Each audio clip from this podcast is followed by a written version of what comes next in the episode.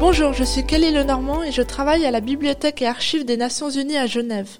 Je suis aujourd'hui au micro pour ce nouvel épisode de The Next Page, notre podcast destiné à faire avancer la conversation sur le multilatéralisme. Nous sommes heureux d'accueillir Anne-Claire Schumacher pour parler de Gustave Revillot, du musée Ariana et de leur lien avec les Nations Unies. Anne-Claire Schumacher est conservatrice en chef au musée Ariana, le musée suisse de la céramique et du verre. Dans cet épisode, elle nous parle de Gustave Revillot et de l'importance de son héritage pour la Genève internationale.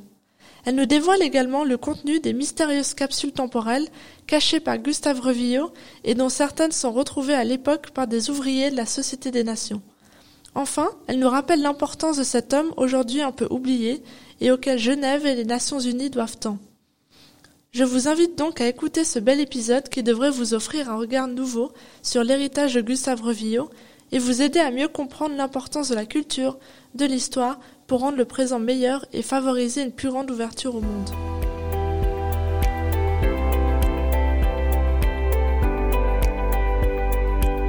Merci Anne-Claire Schumacher de vous joindre à nous et bienvenue. Nous vous retrouvons au Palais des Nations à Genève, qui se situe au parc de l'Ariana, à deux pas du musée du même nom. Pourriez-vous vous présenter ainsi que le musée Ariana à nos auditeurs? Très volontiers. Bonjour, je m'appelle Anne-Claire Schumacher et je suis conservatrice du musée Ariana à Genève. Le musée Ariana aujourd'hui, c'est le musée suisse de la céramique et du verre avec euh, des collections qui vont du 9e siècle jusqu'à la période contemporaine en Extrême-Orient, au Moyen-Orient et en Europe. Et euh, principalement la céramique, c'est à peu près 90%, et 10% le verre et le vitrail. Mais à l'origine, ce musée est un musée qui a été construit par un collectionneur qui s'appelle Gustave Revillot et il a construit ce musée pour abriter ses vastes collections. Et les Nations Unies siègent aujourd'hui au sein du parc de l'Ariana, qui a donc été légué par Gustave Revillot en 1890 à la ville de Genève. Pourriez-vous nous parler de l'histoire de ce parc et nous présenter Revillot Bien sûr, donc l'ONU est installée sur le, le, parc de, du domaine Revillot, le, le, domaine de Varambé, où Gustave Revillot a grandi enfant. Ses parents avaient le, le domaine de, de Varambé où il, où il habitait, il a grandi. C'est, il y a des, des accroissements progressifs de ce domaine. Et lui-même, au moment où il a conçu l'idée de construire ce musée, a racheté encore des terres pour agrandir un peu ce domaine, pour construire le musée au sommet de la colline. Et quand il est décédé en 1890, il a légué le musée, les collections et le parc à la ville de Genève, avec un testament très précis demandant euh, euh, qu'on garde le, que, ce parc était destiné vraiment à la population genevoise. Euh, elle pouvait venir s'y promener librement. On ne devait pas construire aucun bâtiment sur ce terrain. Mais comme vous l'avez vu, bah, les choses ont changé depuis. Il y a eu finalement une décision politique qui a été prise de choisir ce, terrain Revillot pour construire la Société des Nations, où on cherchait euh, un terrain et on a passé par-dessus le testament de Gustave Revillot, même si aujourd'hui peut-être qu'il serait euh, assez fier euh, que l'ONU soit sur son terrain. Oui, en plus il est enterré juste à côté de la bibliothèque de l'ONU. Absolument. Alors, ma foi, son tombeau n'est plus euh, proche euh, de son cher musée, euh, qui a été vraiment l'œuvre de sa vie, mais mais voilà, ce, ce, terrain est encore bien occupé. Ça nous a obligés à changer le musée d'orientation, puisque l'entrée était côté là, qu'on pouvait d'ailleurs accéder au musée par bateau. Il y avait un débarcadère, un restaurant flottant, et le public montait ce, ce magnifique parc pour arriver au musée. Et depuis, on a dû changer la circulation, ce qui fait que le public arrive par le mauvais côté du parc. Et donc pourquoi est-ce qu'il a fondé ce musée? Parce que c'était un, un, collectionneur acharné, il avait bien bien d'autres qualités, Gustave Revillot, mais euh, de, depuis son plus jeune âge, il a amassé des collections, non pas tant pour lui-même, mais pour pouvoir former aussi ses concitoyens. Donc, il avait d'abord un musée euh, rue de l'Hôtel de Ville à Genève, c'était son hôtel particulier, et il avait ces, collections-là, et on pouvait euh, prendre rendez-vous avec lui, on appelait ça aussi le musée déjà, le musée Revillot, et voir ses collections et apprendre ce qu'était le beau et le bon goût.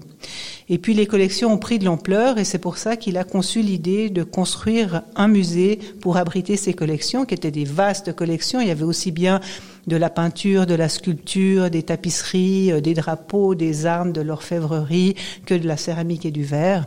Et c'est ainsi que ce musée a ouvert ses portes en 1884. Et donc musée Ariana alors Ariana, c'est la maman.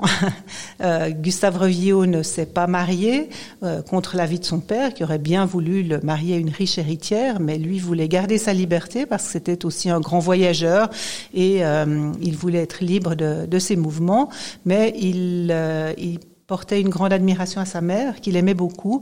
Et d'ailleurs, le musée a, été construit après le décès de sa mère et il a décidé de le baptiser Ariana en mémoire de, cette mère qui s'appelait Ariane de la Rive. Et quelle est l'importance du parc euh, de l'Ariana et de Gustave Rio pour Genève et les Nations Unies? C'est un donateur extrêmement important, bien sûr, un donateur euh, généreux qui a, qui a, qui a légué ce magnifique parc, qui a légué le musée, qui a légué les, les collections qui me sont maintenant euh, dispersées à travers tous les musées genevois. Et puis aussi pour nous, euh, qui avons fait une étude il y a quelques années euh, sur Gustave Revio pour en connaître un peu plus de sa personnalité, on s'est rendu compte que c'était vraiment un humaniste, un homme qui était attaché aux belles choses, mais qui était aussi attaché aux, hommes et aux hommes de tous les pays, puisqu'il a voyagé, il a même fait un tour du monde alors qu'il était âgé de plus de 70 ans, euh, ce qui est déjà pour l'époque quelque chose de remarquable. Et à travers ces lettres de voyage qu'il a écrites, on se rend compte que euh, c'est quelqu'un qui aime aller à la rencontre des gens. Il n'aime pas tellement les, les, les, rencontres officielles.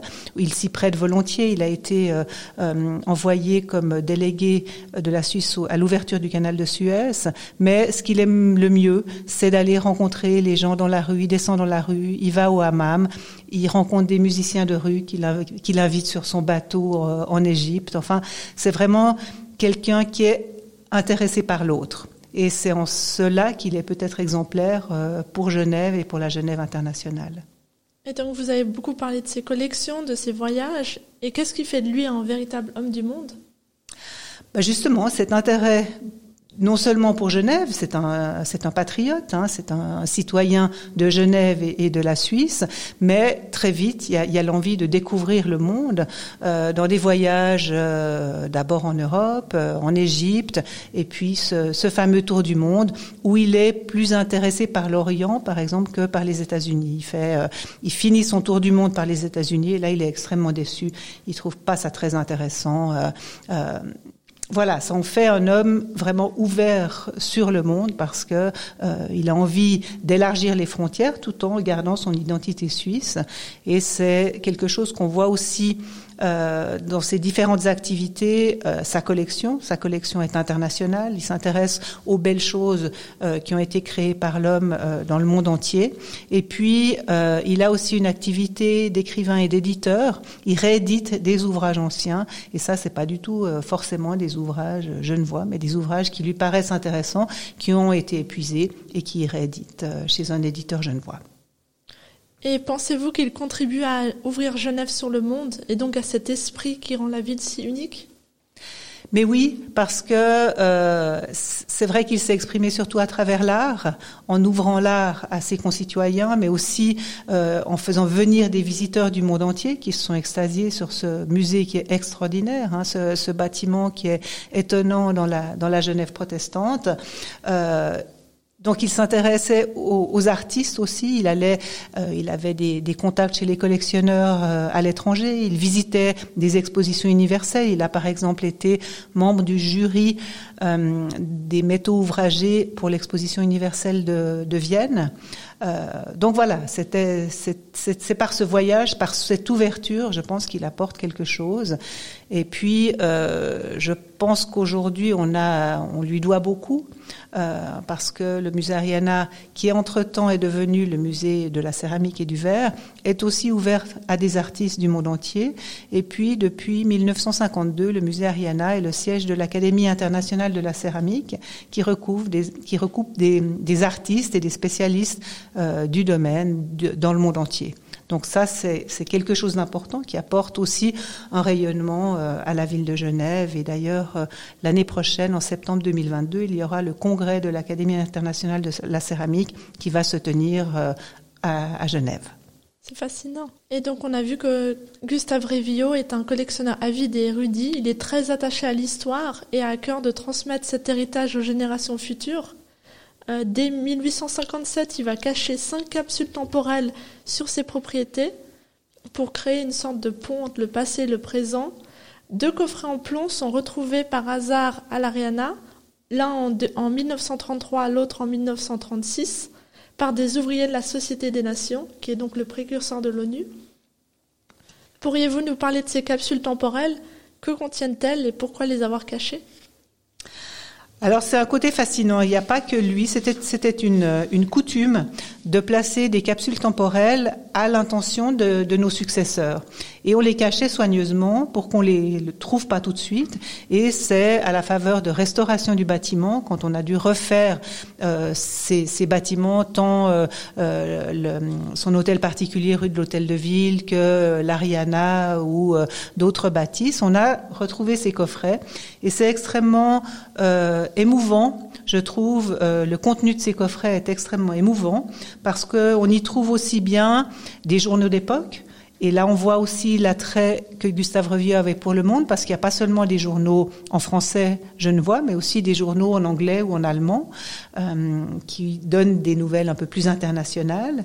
Il y a des photos, des photos d'hommes célèbres de son époque, mais aussi des photos de sa famille. Il y a des médailles et des monnaies. Il y a l'almanach du Gotha pour montrer qui était célèbre à, à, cette époque. Et puis surtout, et c'est ça qui moi me touche le plus, il a laissé à l'attention de ses successeurs des bouteilles et des verres pour trinquer à sa mémoire. Et on a même une petite carte qui est simplement une carte de visite sur laquelle il a juste griffonné euh, ô mes successeurs, buvez à ma mémoire. Et ça, c'est formidable. Même si le vin est passé, on ne peut pas le boire, mais l'intention est magnifique. Et où se trouvent ces capsules aujourd'hui? Alors, elles sont dispersées entre euh, entre les archives. Certaines sont au, au musée Ariana. Euh, on en a montré, on a montré une partie du contenu des capsules lors de l'exposition consacrée à Gustave Revillot.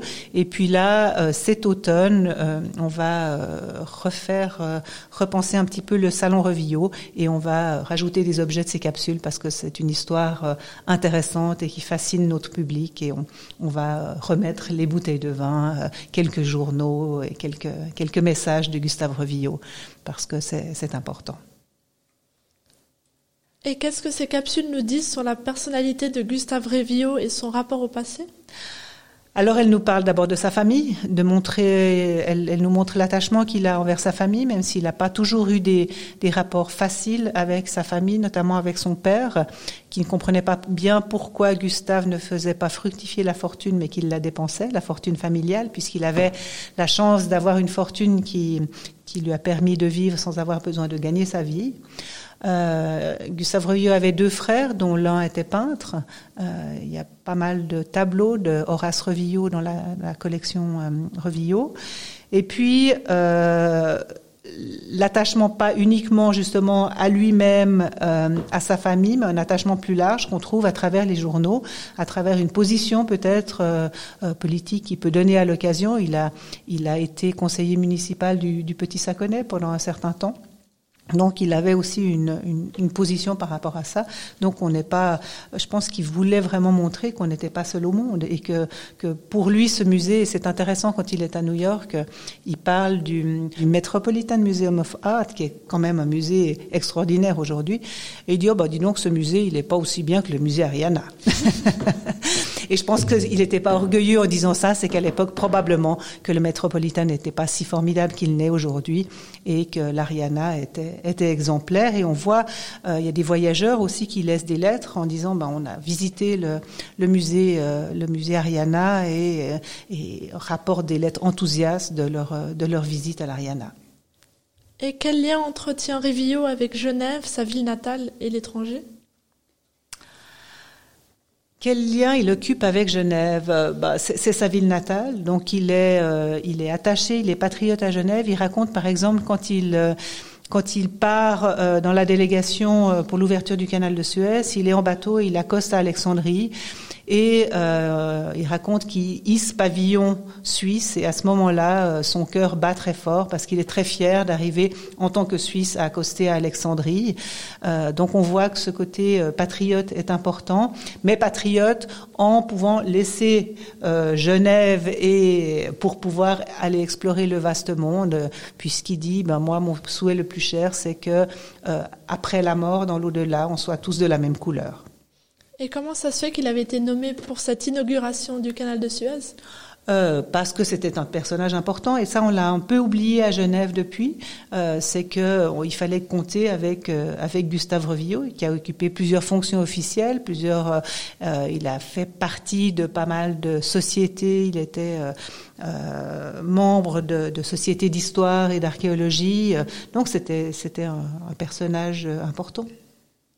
Et on ressent chez Revillot une forte volonté de transmettre l'histoire à travers ses capsules temporelles et plus largement ses collections.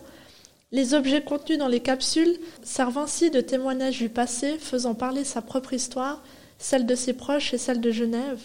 Selon vous, quel rôle peut jouer l'histoire, le partage des connaissances dans la coopération internationale?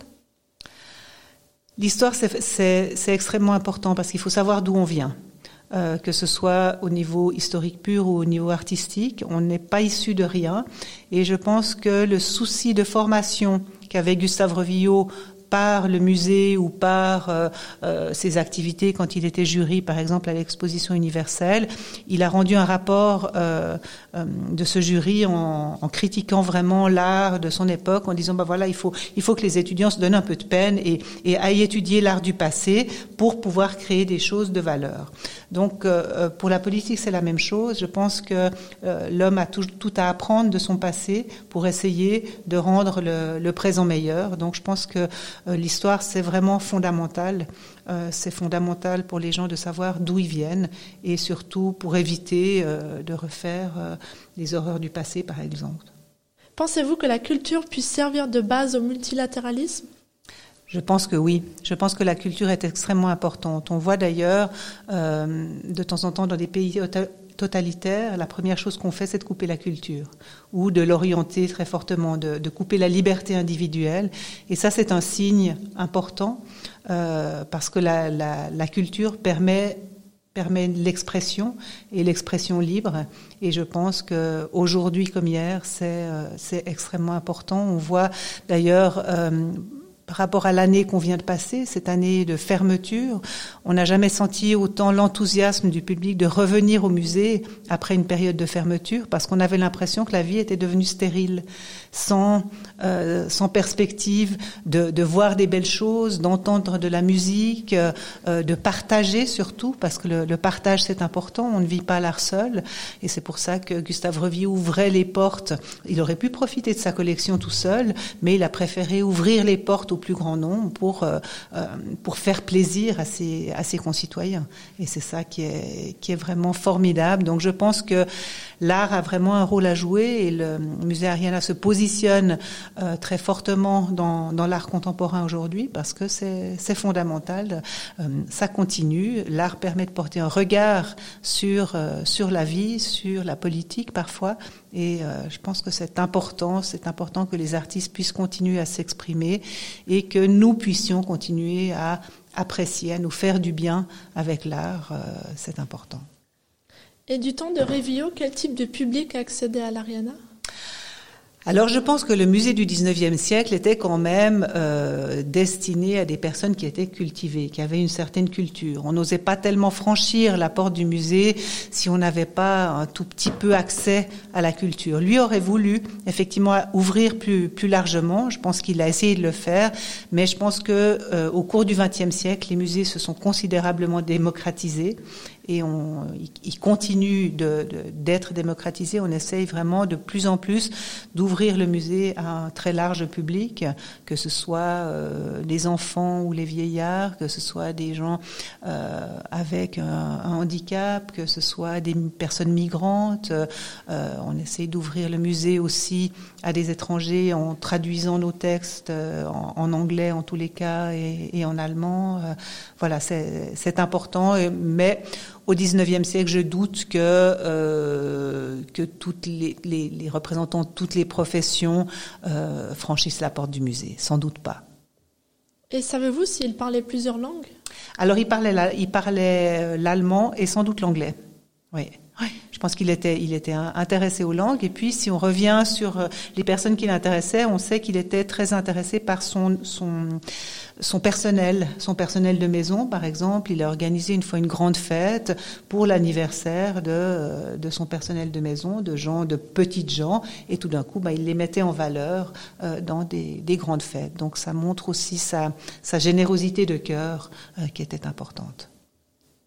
Oui, parce qu'il a nommé aussi son domestique comme euh, premier conservateur. Voilà, effectivement, Godefroy Sidler, euh, qui a été euh, engagé comme valet de chambre au service de la famille Revillot et qui a un peu, gravi les échelons, qui est devenu ami de Gustave Revillot, son homme à tout faire. Il s'est occupé de la construction du musée pendant que Gustave était en voyage.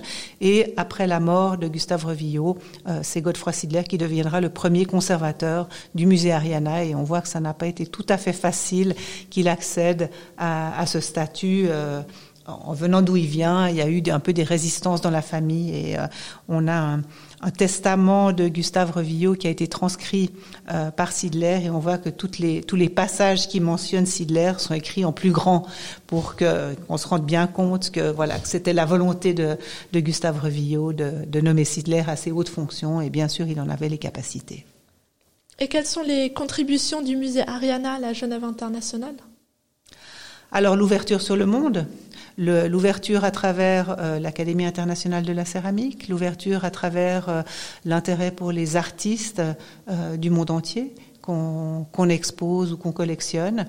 Les collections sont internationales. C'est le seul musée en Suisse qui ait ces, cette ouverture. Donc, je pense que c'est voilà que l'ouverture, elle est, elle est de fait de par les collections, même si euh, de temps en temps on se dit mais ce musée est un peu confidentiel. Moi, je m'intéresse pas vraiment à la céramique. Et on voit que par exemple le public d'Extrême-Orient euh, le, les Chinois, avant, avant le Covid, étaient le troisième public du musée Ariana. Donc, euh, les, publics extrême-orientaux viennent très volontiers à l'Ariana voir ces collections. Et, et ces collections sont, sont connues dans le monde entier. Donc, vous avez des visiteurs d'origine très diverses Oui, très diverses. Oui. C'est pour ça qu'on continue et, on va continuer de, de, porter une attention importante à, à ces visiteurs-là pour leur favoriser l'accès. Et c'est principalement des touristes ou aussi des expatriés? Alors, ce qui est intéressant, c'est que euh, on avait jusqu'à la fermeture de, de, la crise sanitaire essentiellement des touristes. Euh, le public euh, local était un public qui venait moins souvent, et depuis, la tendance s'est inversée. À partir du moment où on a réouvert le musée, le public local, bien sûr, les touristes ne sont pas encore vraiment revenus en Suisse, donc le public local s'est précipité au musée. On a eu une grande affluence euh, de public local les premiers mois de la réouverture, ce qui est extrêmement réjouissant. Bien sûr qu'on aimerait euh, valoriser euh, le musée pour tout le monde. Et puis, le musée aujourd'hui, il est situé au cœur des organisations internationales et bien sûr qu'on aimerait euh, encourager euh, encore plus euh, les gens qui travaillent dans ces organisations internationales de, de venir au musée Ariana, de profiter des offres de visites commentées, d'ateliers, de venir, ça ils viennent volontiers au, au, salon de thé qui est un petit bijou avec une très jolie terrasse avec la vue sur le lac, mais on on, on, a envie d'accentuer encore la proximité avec ce public de proximité, justement. Oui, oui parce qu'en plus, l'Ariana est vraiment à, à côté du Oui, et c'est amusant parce que euh, de temps en temps, on entend le public dire ah mais le musée Ariana c'est celui qui est qui est à côté de l'ONU.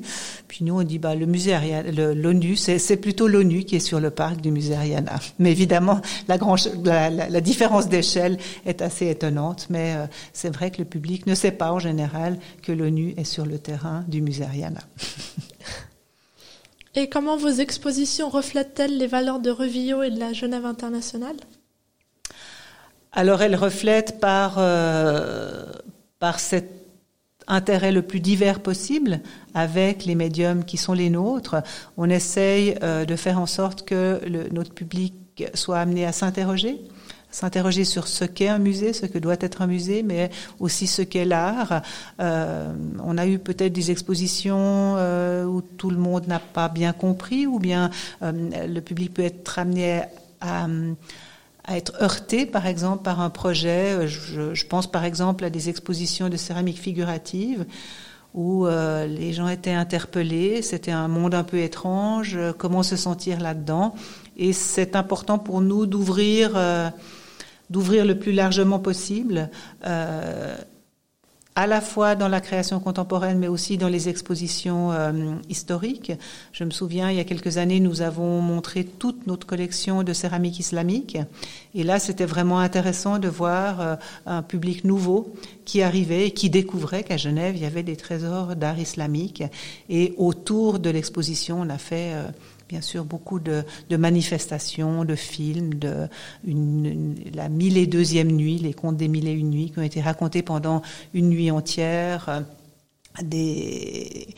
des agapes euh, diverses euh, en, en, lien avec euh, avec le thème. Donc ça c'est important pour chaque exposition qui représente un pays, une région. Actuellement, nous avons une grande exposition sur la céramique japonaise et là aussi on fait découvrir non seulement la céramique mais tout l'art japonais à, à, notre public. Donc ça, je pense que c'est aussi une ouverture sur le sur le monde international. Et les collections de l'Ariana aujourd'hui, c'est les, c'est celles de Revio entièrement est-ce qu'il y a eu des apports depuis? Alors, il y a eu beaucoup d'apports parce que dans les années 30, euh, on a décidé de regrouper les collections parce qu'en 1910, euh, en ville de Genève, on ouvrait le musée d'art et d'histoire qui avait aussi des collections encyclopédiques. Il y avait deux musées encyclopédiques à Genève, le musée d'art et d'histoire et le musée Ariana.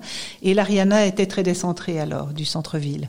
Donc, euh, un conservateur de l'époque a eu l'idée de regrouper les collections, ce qui était une bonne idée. Et de, comme dans la collection Revillot, la céramique était importante, ils ont décidé de dédier l'Ariana à la céramique. Donc toute la céramique de Revillot est restée. Toutes les autres collections de Revillot ont été réparties entre les différents musées, au musée d'art et d'histoire, puis au musée d'ethnographie. Et puis euh, les autres collections de céramique de la ville de Genève, il y avait un ancien musée des arts décoratifs à Genève. Toutes ces collections de céramique sont aussi venues à l'Ariana, à l'exception de la céramique antique. Donc euh, le fonds Revillot est encore une, une, très grande base, mais n'est pas euh, l'entièreté des collections. Il y a eu des apports successifs et puis des donations, des achats au fil du temps ont, ont continué. Et puis à la fin du XXe siècle, le verre et le vitrail euh, ont rejoint les collections pour en faire un, musée des, arts du feu. Et donc vous avez mentionné que vous prévoyez de présenter à nouveau les capsules temporelles de Réveillot? Oui, dès, cet automne. Donc les travaux vont se faire en septembre-octobre et dès le mois de novembre, euh, il y aura quelques objets, des capsules qui vont être euh, exposés dans le salon Revillot. Parce que chacune des capsules a le même contenu ou il y a des différences Il y a des contenus similaires. Il y a des contenus similaires, il y a des différences aussi. Euh, je crois qu'on va pas s'attacher, bien sûr, à montrer toutes les capsules. Ce serait, euh, euh, c'est pas nécessaire, mais montrer un échantillonnage de ce que contenaient ces capsules, parce que, à mon sens, ces capsules disent beaucoup de Gustave Revillot. Et donc, comment voyez-vous l'avenir de la collaboration du musée Ariana et de la Genève internationale? Eh bien, écoutez, je crois qu'il y a déjà une très jolie collaboration euh, entre le musée Ariana et l'ONU. On a, on arrive à franchir les barrières, ce qui est, ce qui est formidable, et on n'a qu'une envie, c'est d'accentuer cette collaboration de toutes les manières possibles. Je pense que ça se fera automatiquement l'année prochaine avec euh, le congrès euh, de l'Académie internationale de la céramique, qui sera un gros événement pour la Genève internationale, puisque des artistes du monde entier vont arriver à, à Genève et il y aura des expositions dans euh, énormément de lieux. Euh, à l'Ariana, on aura l'exposition des membres, euh, on a qui se fera sur concours. On a déjà choisi les œuvres et il faut encore construire maintenant l'exposition, mais ça sera ça sera un bel événement et une bonne occasion d'ouvrir sur le monde justement. Et quel rôle peut jouer l'héritage de Revillot dans cette perspective? Alors on disait, euh, on se disait euh, que euh, il y avait de bonnes ondes au musée Ariana. Euh, alors c'est un peu subjectif, vous me direz, mais euh, je pense que Gustave Revillot a vraiment apporté. C'était c'était un homme bon, c'était un, un, homme voilà qui était sincère et je pense que les conservateurs successifs ont eu envie de continuer à faire vivre euh, cet héritage formidable et, de le valoriser le plus possible. Euh, donc je pense que c'est un lieu, euh, l'ancienne conservatrice Marie-Thérèse Coulery disait toujours que c'est le musée des gens heureux. Et euh, je pense que quelque part elle a raison. On sent une équipe chez nous très très enthousiaste et très enthousiaste à faire vivre ce personnage de Revillot et puis à continuer à faire vivre le musée dans un dans un monde moderne puisque euh, les musées évoluent comme, euh, comme le monde évolue. Et vous aviez parlé de son implication dans les expositions universelles. Comment est-ce qu'il en est arrivé à participer? Alors, il a, on sait qu'il, a visité deux expositions universelles, Vienne et Paris, et à Vienne, il y était en tant que, juré. Et ça, il a été nommé parce que c'était un homme qui était cultivé, qui connaissait les arts. Et il a visité les expositions universelles puisqu'il a acheté à Paris euh, des pièces et des pièces monumentales, de grandes lanternes japonaises, des vases monumentaux au stand japonais, qui était un stand euh, très remarqué, puisque à l'époque, dans les expositions universelles, il fallait montrer ce qu'on faisait de mieux et de plus spectaculaire. Donc, il a acheté des pièces au cours de ses voyages mais aussi euh, en Europe et notamment à l'occasion d'expositions euh, diverses. Malheureusement, on n'a pas toujours la source pour les expositions universelles de Paris, ça on sait, mais autrement, euh, ces lettres ne sont pas toujours assez précises et on aimerait qu'ils nous en disent plus quand il dit ah mais euh, j'étais à j'étais au Caire et j'ai rempli des malles et des euh, tu verras ça, écrit-il à, à, à, Godefroy Sidler. Et on aimerait bien savoir ce qu'il y a dans ces malles parce que là on n'est pas très sûr de la provenance des, des pièces. Et malheureusement c'est quelque chose qu'on pourra pas savoir euh, on ne pourra pas faire de découverte à ce sujet. Donc on voit avec ces expositions que c'est un personnage très important. Qu'est-ce qui a fait qu'on l'a un peu oublié aujourd'hui? Mais on a toujours l'impression à Genève qu'il y a des personnes plus importantes ailleurs. C'est un petit peu le, le, le, propre du Genevois, je crois. On se croit toujours qu'on va toujours à Paris voir des expositions en se disant que ça doit être beaucoup mieux qu'à Genève. Et euh, c'est vrai que longtemps, je trouve qu'on n'a pas reconnu tous les hommes célèbres à, juste titre, et c'est aussi ce qui nous a poussé, ma directrice Isabelle Neve-Galouba et moi-même, à concevoir ce projet d'études autour de Gustave Revillot, euh, d'exposition et de, publication, puisqu'on a fait une publication conséquente à ce, moment-là pour remettre vraiment sur l'avant de la scène euh, ce personnage euh, exemplaire et, d'une générosité énorme pour Genève. Vous lui aviez consacré une exposition en 2018-2019. C'était la première exposition euh, de ce genre consacrée à Revillot Absolument. C'était la, première exposition et c'était l'occasion de faire revenir des pièces des différents musées, euh, du musée d'art d'histoire, du musée d'ethnographie, mais aussi du muséum d'histoire naturelle et même de la bibliothèque du jardin botanique. Euh, et surtout de faire une étude multidisciplinaire sur ce personnage qui a abouti à cette grosse publication. Elle est bien épaisse parce qu'il y avait beaucoup à en dire. Il y a bien sûr encore des choses que nous ignorons, mais on a euh, fait un grand pas en avant dans la connaissance de, de Gustave Revillot. Et puis, ce qui est important, c'est que à la fin de cette étude, eh bien, on s'est dit, eh bien voilà, on aurait aimé le connaître. C'était, c'était vraiment quelqu'un qui devait être euh, sympathique. Et nous avons abordé de nombreux sujets aujourd'hui et parler de l'importance de l'histoire et du partage de connaissances dans le contexte de la coopération internationale. Nous avons parlé aussi beaucoup de l'importance de Gustave Révillot.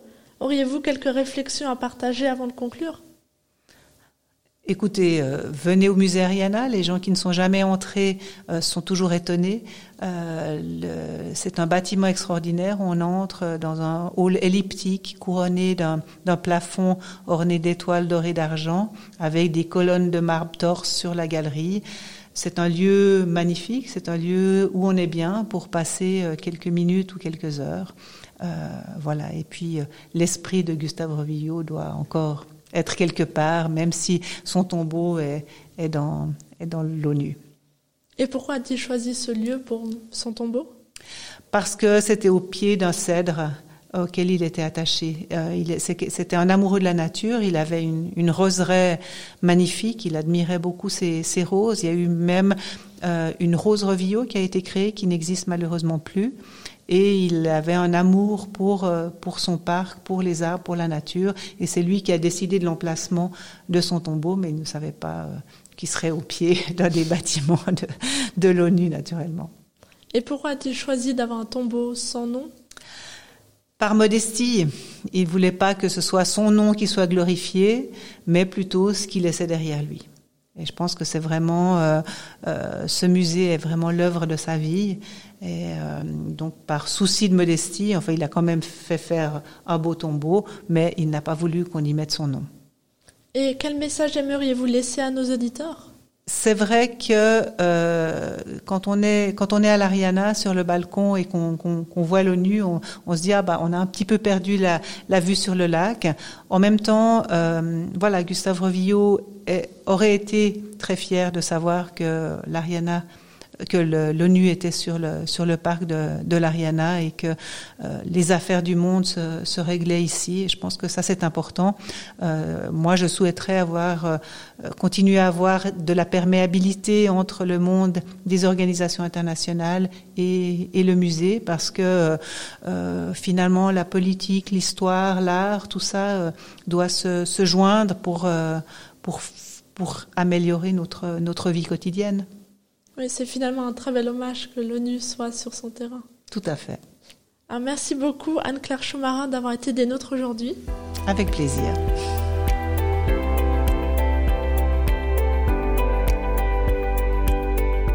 Merci d'avoir écouté en notre compagnie la conservatrice en chef du musée Ariana, Anne-Claire Schumacher, qui nous a présenté le musée et son illustre fondateur Gustave Revillot. Pour compléter le podcast, nous vous proposons des liens qui sont indiqués dans la section ressources. Si cet épisode vous a plu, qu'il vous a intéressé ou même inspiré, n'hésitez pas à nous le faire savoir en nous envoyant des commentaires, des likes ou en le partageant avec vos connaissances, vos collègues ou vos amis. Pour maintenir le contact avec la Bibliothèque et Archives des Nations Unies à Genève, vous pouvez toujours nous suivre sur Twitter, at UNOG Library, ou sur Facebook en cherchant United Nations Library and Archives Geneva. À très bientôt pour de nouveaux épisodes de The Next Page.